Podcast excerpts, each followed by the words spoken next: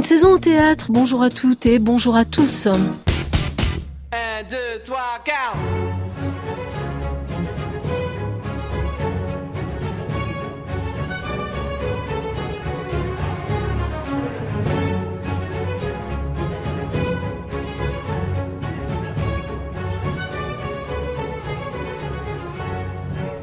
Saviez-vous qu'au Japon, chaque année, 100 000 personnes disparaissent sans laisser aucune trace? Ils fuient des situations de vie impossibles. Ils quittent leur quotidien, leur famille, leur travail. Ils se rendent tout simplement invisibles. On les appelle les évaporés. Tendez l'oreille. Je suis journaliste. Je fais un reportage sur le phénomène des évaporations, vous avais-je dit? Sans imaginer que je rouvrais alors une grande blessure. Un pan entier de votre vie. Quelqu'un que vous aimiez avait disparu depuis plus de dix ans. Ce n'était pas suffisant comme durée pour oublier. Il y avait beaucoup à dire. Nous avons repris rendez-vous. Tandis qu'au théâtre de la tempête, Delphine Eke s'apprête euh, dès le 5 juin à consacrer un spectacle sensible et profond à ces évaporés japonais. Nous venons d'entendre un extrait de sa représentation. Nous recevons dans une saison au théâtre une artiste française qui avait un peu trop, à notre goût, disparu des radars.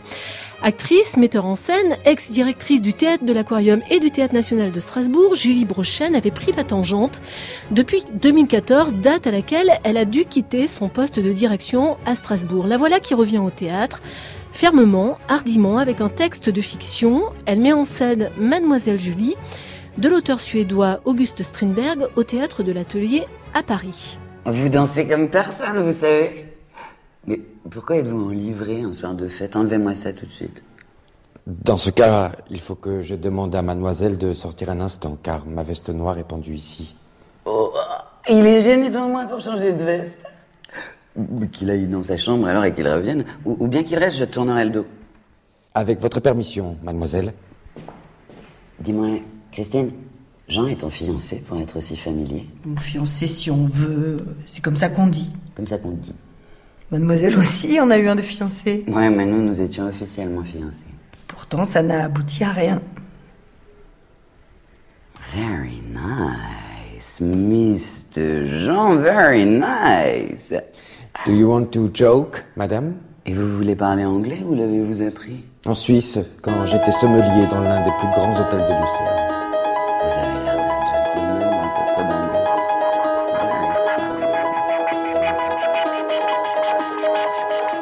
Que vient nous dire du monde, de la société, du théâtre et peut-être aussi d'elle-même Julie Brochen avec ce drame feutré où la violence de classe sociale a pour corollaire immédiat la violence de l'homme envers la femme avec cette farce macabre dans laquelle une châtelaine décide de séduire son valet alors que ce valet est fiancé à une autre. Que nous dit, oui, Julie Brochen, des mécanismes de destruction au-delà du texte de Strindberg. Il va être question aujourd'hui d'ascension et de chute, de chute et de résilience. Le théâtre de Strindberg n'est fait au fond que de ces ingrédients. Vous êtes bien dans une saison au théâtre et nous cheminons ensemble jusqu'à 16h avec un détour en fin d'émission par la scène nationale de Nantes. Bienvenue.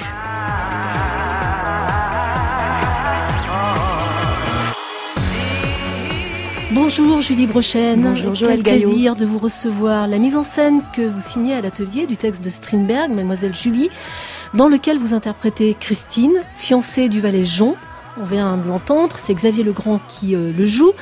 Christine, fiancée du valet Jean, que vient donc séduire à marche forcée la bourgeoise Mademoiselle Julie, incarnée par Anna Mouglalis. Cette mise en scène, que dit-elle de votre état d'esprit aujourd'hui, à vous, sur la relation à l'autre et sur la violence qui tend très souvent la relation à l'autre?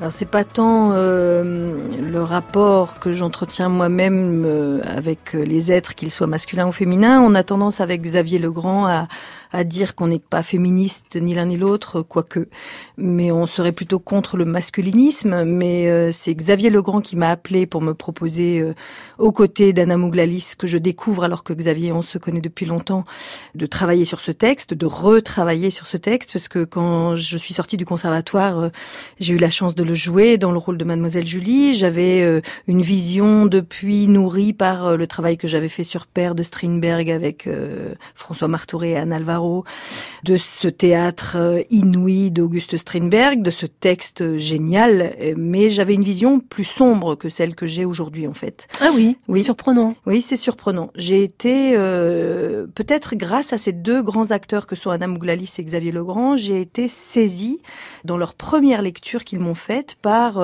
l'aspect décapant et ambivalent de ces deux rôles. Alors évidemment, c'est un trio, c'est un huis clos, euh, euh, c'est une, une nuit du 24 juin, la nuit de la Saint-Jean. Il va se passer des choses dans cette cuisine qui est le lieu central de ce drame dont on dit qu'il est naturaliste. Bon, c'est encore à prouver, ou en tout cas à définir qu'est-ce que serait aujourd'hui le naturalisme. En tout cas, il est euh, violemment et passionnément poétique et il contient en lui, ce drame, une charge, mais alors profonde, rigoureusement profonde, de Strindberg contre ce qu'il déteste au théâtre. C'est-à-dire qu'il il propose, en revisitant les rapports hommes-femmes, parce que il y a quelque chose évidemment de la mise à mort du jeu du cirque de du, de la reine. combat de boxe de la reine oui il y a ça mais c'est jubilatoire c'est-à-dire qu'on le cantonne souvent dans le rôle d'un homme euh, misogyne euh, ce que je ne crois pas. Je crois que c'est un homme qui a souffert des femmes profondément. Non je ne crois pas qu'il le soit. Oui je fais une moue un peu dubitative oui oui mais je m'engage à, nuancer la misogynie venez voir le spectacle. Non non non mm. je pense pas.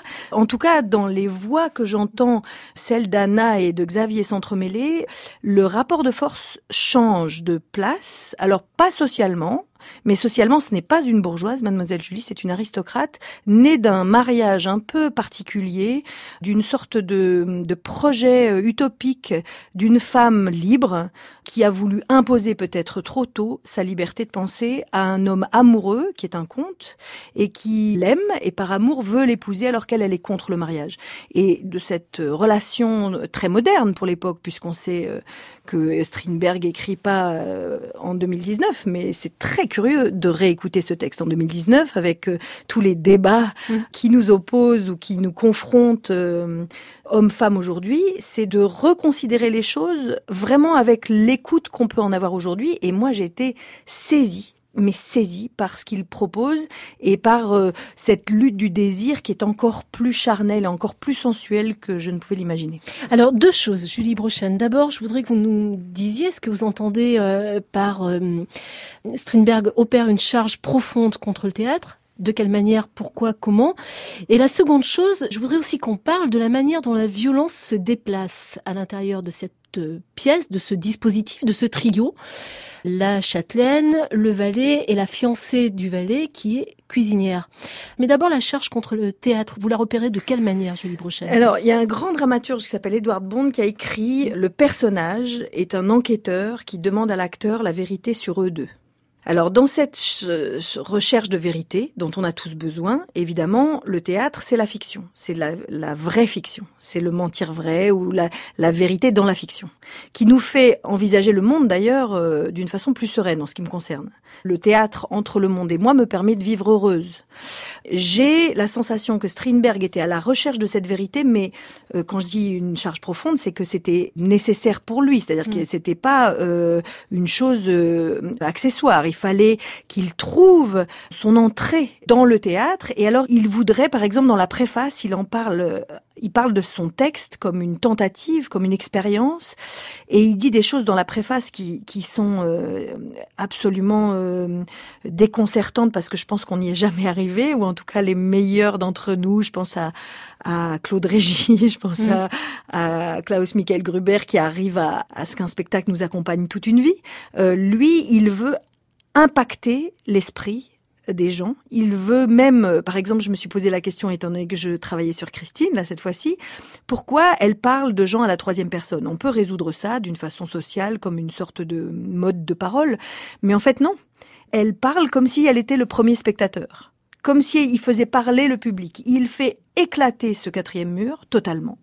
Et il met les gens à l'expérience du texte et c'est au vitriol. Mm. Et quand euh, j'entends déjà, puisqu'on a on a fait deux avant-premières, euh, et la réaction de la salle était euh, réjouissante aussi parce que toute génération confondue, il y avait des hauts, des ah, des des frémissements, vraiment quelque chose que je cherche moi au théâtre, comme du l'art vivant qui se passe au présent, qui ne se passe pas comme ça la veille et ni le lendemain.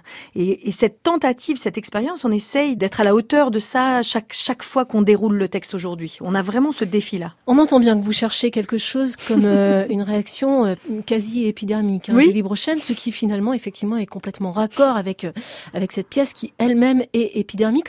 Je voudrais qu'on arrive à la violence, mais avant d'entrer dans ce sujet de la violence et du mépris, on ne va pas se priver d'un extrait d'un chef-d'œuvre du cinéma. Tu vois mes pieds dans la glace? Oui. Tu les trouves jolis Oui. Très. Et mes chevilles, tu les aimes? Oui. Tu les aimes mes genoux aussi? Oui. J'aime beaucoup tes genoux. Et mes cuisses Aussi.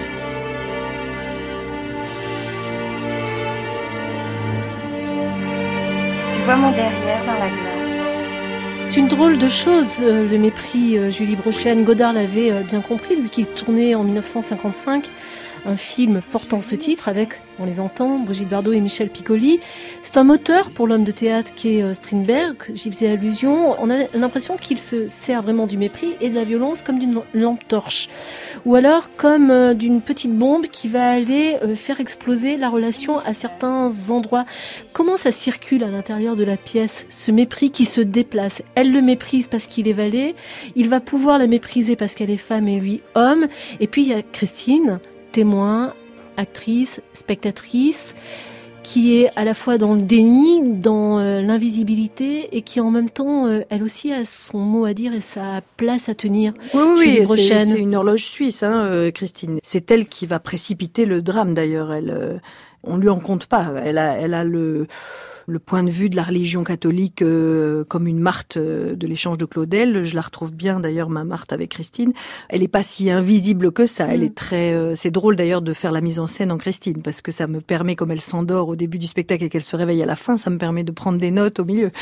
Par rapport au mépris, elle s'endort pendant que eux deux se séduisent. Absolument. Euh, c'est assez terrible, hein, oui, comme, oui. comme dispositif mis en place par Strindberg. Ils partent dans une chambre. On ne sait pas ce qui se passe dans la chambre, on s'en doute. En même temps, la chambre est le plateau, tout se passe dans cette cuisine. Ce que j'aime dans ce que vous venez de dire sur le mépris, c'est que Godard le, le montre divinement d'ailleurs, et j'ai adoré euh, réécouter cet extrait.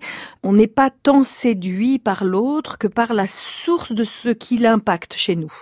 C'est-à-dire qu'il y a de la part des deux personnages quelque chose qui ils vont s'opposer et se confronter et se réveiller l'un à l'autre. Julie réveille le désir, l'ambition profonde de Jean, qui depuis l'enfance a cette nécessité d'accéder à cette ultime branche de l'arbre pour aller cueillir cette fameuse pomme dans le jardin du comte qu'il n'avait pas le droit de cueillir enfant. Il a une ascension sociale inscrite en lui comme un Lopakine dans la cerisée, comme euh, des personnages qui euh, sont obligés d'aller aussi vite que leur temps, voire plus vite que leur temps. Donc c'est un, un homme incroyablement puissant dont on dit qu'il est le premier domestique du comte, et il l'a été par rapport à un travail acharné qu'il ne remettra pas en cause, et le danger, c'est justement de perdre cet Mm. acquis. Et Christine met ça en péril, puisqu'elle dit, elle lui impose de partir, de prendre un poste de fonctionnaire, euh, euh, de gardien, de concierge, il n'en est pas question. Jean veut devenir comte, il veut pas aller en Roumanie, s'acheter un titre de comte, devenir comte, non pas par naissance, mais en, en faisant naître une lignée. Donc c'est très très profond chez lui, c'est incroyablement profond. Et on dit, et c'est très important aussi, qu'il est un excellent danseur. Mm. Et ça se passe la nuit de la Saint-Jean, on danse toute la nuit, on boit de la bière, et euh, c'est le meilleur danseur de la maison. Et cette séduction de l'homme vis-à-vis de la femme passe par toutes ces facettes du personnage qu'on découvre au fur et à mesure, mais c'est des énigmes, c'est deux énigmes qui se- qui s'affrontent. Quant à Julie, elle a l'air comme ça, la jeune fille du, de la maison. On apprend dans les premiers mots qu'elle a refusé de suivre son père chez des amis. Cette liberté-là, cette audace, ce culot, il y a quelque chose de, de, très moderne dans ce personnage qui échappe à tout contrôle et qui est tout sauf une jeune fille de la maison, qui est une fille qui porte en elle une histoire et cette utopie dont je parlais tout à l'heure qui est que une femme peut vivre libre de tout joug, qu'il soit paternel, qu'il soit maternel, qu'il soit personnel. Oui. Il y a quelque chose qui veut s'affranchir de ça. Oui, mais est-ce qu'elle ne va pas tomber là sous le coup d'un autre joug qui est le joug du désir, Bien donc sûr. de la sexualité? Bien sûr. Vous avez, fait- vous avez parlé de ça, hein, de, de, effectivement, il y a- il y a quelque chose de très érotique. Hein, C'est très dans érotique. ce ballet euh, entre Julie, euh, Mademoiselle Julie et Jean le valet. Et on pourrait dire aussi que ce désir charnel, sexuel, érotique, c'est l'envers du coup qu'on pourrait tout aussi bien se porter, de la gifle qu'on pourrait se mettre, et donc j'y reviens, de la violence, de- du rapport entre deux. Mais puisqu'on parle de gifle, Joël Gaillot, c'est elle qui le gifle. Hmm. Elle le gifle violemment. Il la gifle métaphoriquement parlant. Euh, Il lui dit à un moment donné, je pourrais ne pas avoir envie de vous. Absolument, mais elle, Vous y a pourriez une ne pas me joute- Il y a plaire. une joute oratoire, il y a une joute des sens, il y a une joute euh, des corps. Et quand euh, Anna Mouglalis arrive en Mademoiselle Julie, elle a un impact sur moi, comme Christine ou comme spectatrice, où je me dis les choses ne sont pas jouées, les dés ne sont pas pipés. Il y a vraiment un, un- un affrontement qui va avoir lieu, dont on ne connaît pas l'issue. Et ça, j'y tiens beaucoup parce que l'ambivalence de l'affrontement est réelle. Le désir existe, mais alors puissamment. Et les deux vont jouer avec et se faire prendre par euh, les aléas de ce désir-là et vont commettre des erreurs, des fautes. Elle est moins expérimentée que lui. Lui a beaucoup plus d'expérience en tant qu'homme et en tant que sexuellement parlant. Elle, elle, elle est toute euh, neuve à l'expérience. Et c'est peut-être ça euh, son talon d'Achille. Mais euh, elle a une chose aussi énigmatique qu'elle va révéler qui est euh, assez éblouissant dans le secret qu'elle porte et qui la fonde.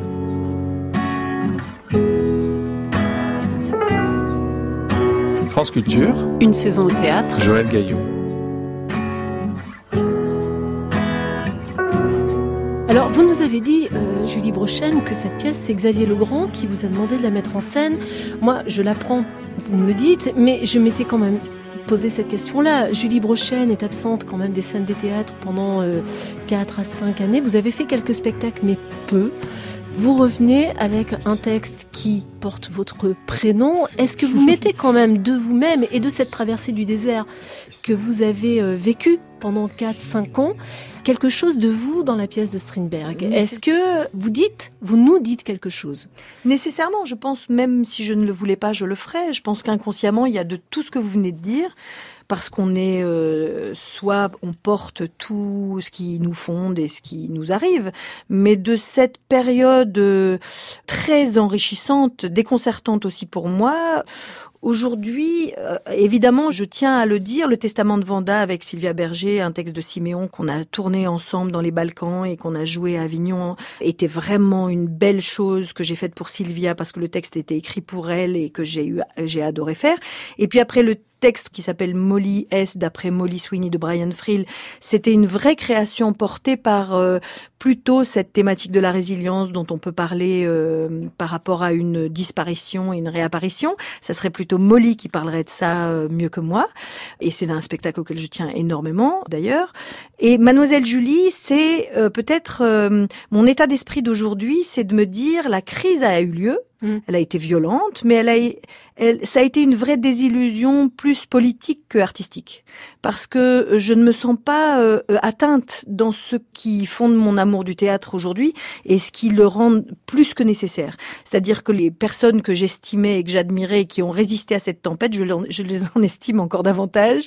Et donc, euh, c'est bien de se dire, euh, finalement, en sortant d'une d'un- d'un- d'une période de trouble, on, on admire encore plus et on estime encore plus peut-être moins de gens, mais encore plus fort. C'est joliment dit, Julie Brochen. Je voudrais vous faire écouter ce que dit de la résilience celui qui a inventé, grâce lui sera rendu le concept. Il s'agit bien évidemment de Boris Cyrulnik. C'est dans le noir qu'on espère la lumière. Quand on est dans la lumière, on l'espère plus, elle est là. C'est-à-dire qu'une fois qu'on est gavé, on n'a plus rien à gagner. Mais quand on manque, ou bien on reste dans le manque, ou bien on va chercher quelque chose pour remplir ce manque. C'est dans la souffrance qu'on est contraint à la création, mais ça ne veut pas dire que la création soit contrainte à la souffrance. Mais c'est dans la souffrance que là, on, a un choix catégorique. Ou bien on reste mort, ou bien on se remet à vivre. Mais quand on est vivant, on peut très bien aimer une littérature, mais cette littérature est beaucoup moins pimentée, elle est beaucoup plus légère. Et puis regardez, imaginez que vous soyez capable de faire disparaître le malheur de la condition humaine. Vous supprimez le cinéma, vous fermez, vous supprimez les romans, vous supprimez l'opéra, vous supprimez la plupart des œuvres d'art. Qu'est-ce que vous en dites, Julie Ouais, c'est- C'est passionnant, c'est brillant et on a besoin d'entendre ça.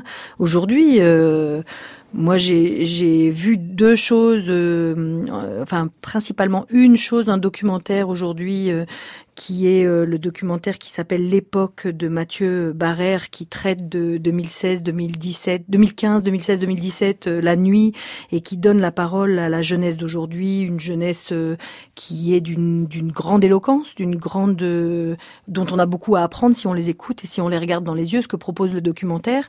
Ça fait réentendre aussi la grande prophétesse Duras qui parlait de l'an 2000 en 1985. Cette lutte pour garder la lumière, même dans la lumière, elle est nécessaire. C'est-à-dire que on doit rester euh, éclairé, euh, serein dans cette chose-là. Mais c'est vrai que Molly, par exemple, le personnage de Molly, est aveugle. Elle n'est pas aveugle de naissance, mais elle, elle le devient à 10 mois. Et euh, elle tente l'opération de la dernière chance pour recouvrer la vue.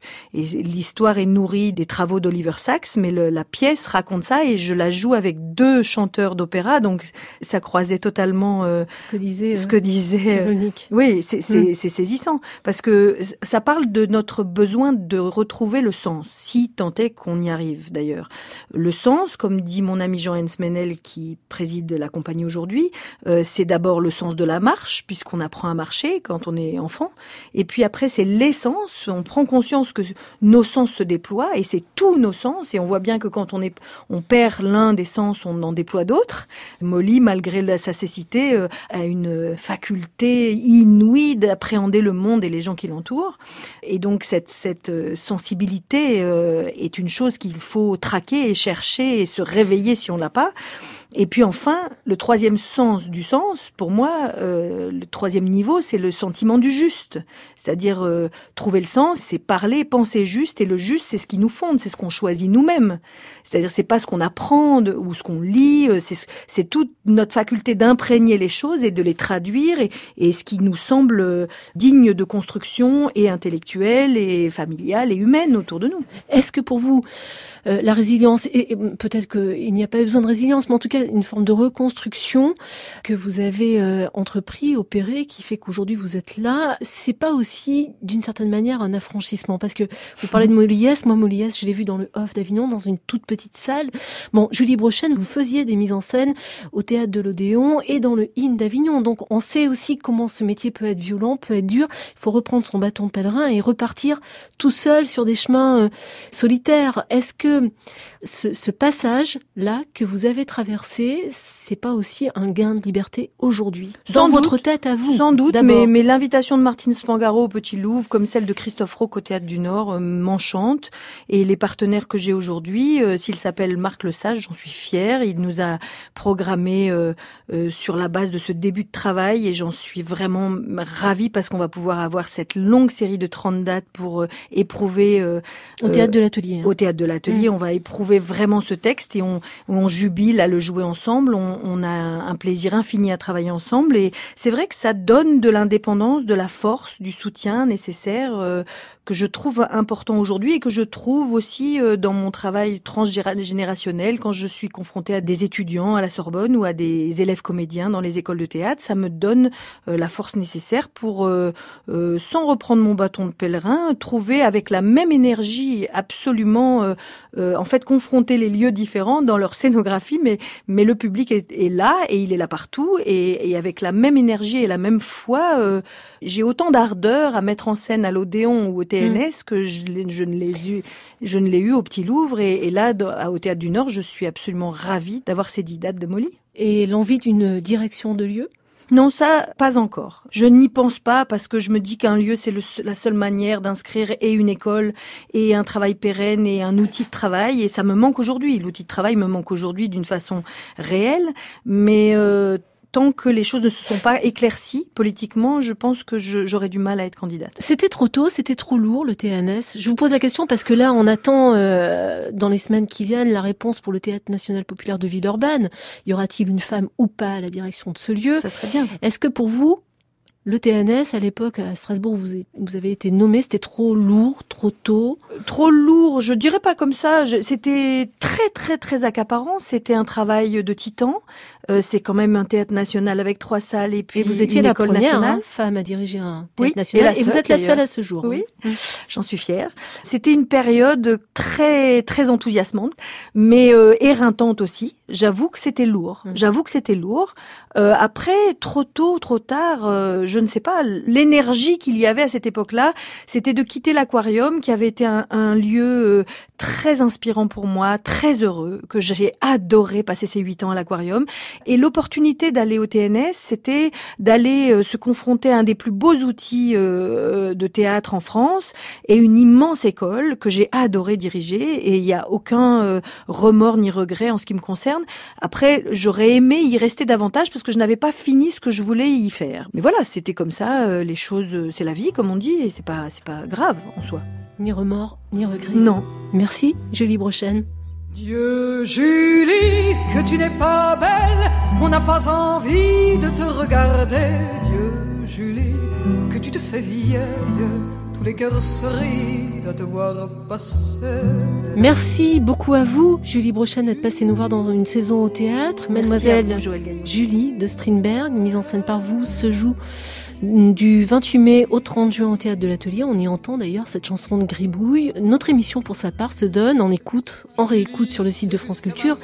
Et bien sûr, c'est important, elle se podcast. C'est d'autant plus important que désormais nous prenons la route vers la scène nationale de Nantes où nous attend au téléphone l'hyperactif directeur Patrick Guiguer qui a fait de son théâtre le lieu unique, une véritable maison de vie. On a un lieu qui est ouvert tous les jours de l'année, hein, 363 jours par an, de assez tôt le matin jusqu'à très tard le soir, qui est un vrai lieu de vie euh, où en effet on accueille les gens qui viennent manger, puisqu'on a un grand restaurant, un bar, club, club, une crèche, un hammam, une librairie, des salles qui peuvent faire des expositions, des lieux de performance. Donc l'activité scénique, en fait, c'est une des très nombreuses activités parmi nos 500 propositions par an. Mais est-ce que vous préfigurez au lieu unique ce qu'on appelle les tiers-lieux? Alors la question du tiers-lieu, elle, elle- elle revient aujourd'hui, euh, même si c'est quelque chose qui a été développé depuis depuis 15 ans. Hein, euh, le 104 euh, ou Pai Tokyo euh, peuvent être considérés comme des, tiers-lieux, mais Starbucks, pour citer, pour ne citer que, peut aussi d'une certaine manière être considéré comme un tiers-lieu, donc c'est assez vaste.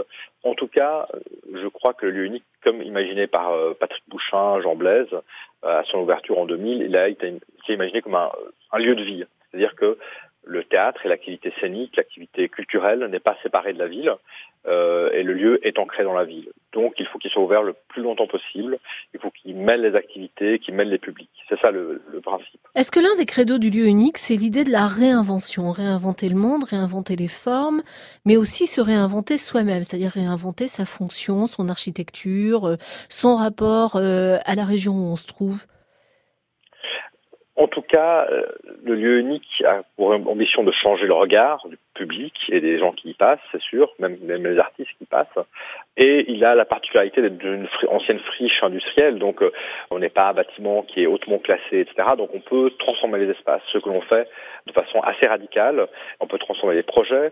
Et euh, en fait, nous, on croit que aujourd'hui, il faut présenter des propositions culturelles et artistiques qui correspondent euh, à une ambition euh, politique. Que vous définiriez comment cette ambition politique? L'ambition politique, c'est que les artistes et les philosophes et les écrivains ont des regards très affûtés et souvent très originaux sur le monde et qui sont là pour nous aider à décrypter euh, un monde à la fois complexe et dont les complexités sont souvent éloignées de nous. Donc réinventer un rapport à l'art en, fin- en fin de compte. Dieu, Julie, que tu deviens laide, même les enfants voudraient te noyer. Quand tout toute grise et toute raide. Valentin Henry, Chouchan, Djergaillan, Ludovic Auger, Vanessa Nadjar, Joël Gaillot vous salue 16h. Sur France Culture, Aurélie Luneau vous attend, c'est l'heure de son magazine de cause à effet. Excellent dimanche à vous.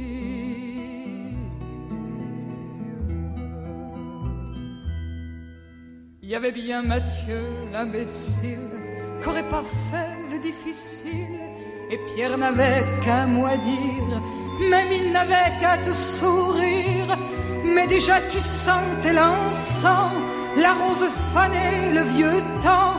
Je crois qu'avant de te coucher, il aurait fallu se confesser.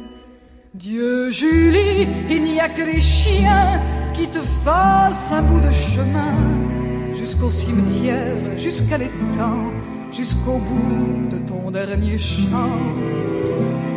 Dieu Julie, tu n'auras pas d'enfant, Julie, tu n'auras pas d'amant, et quand ton lit deviendra froid, tu auras peur entre tes draps. Julie.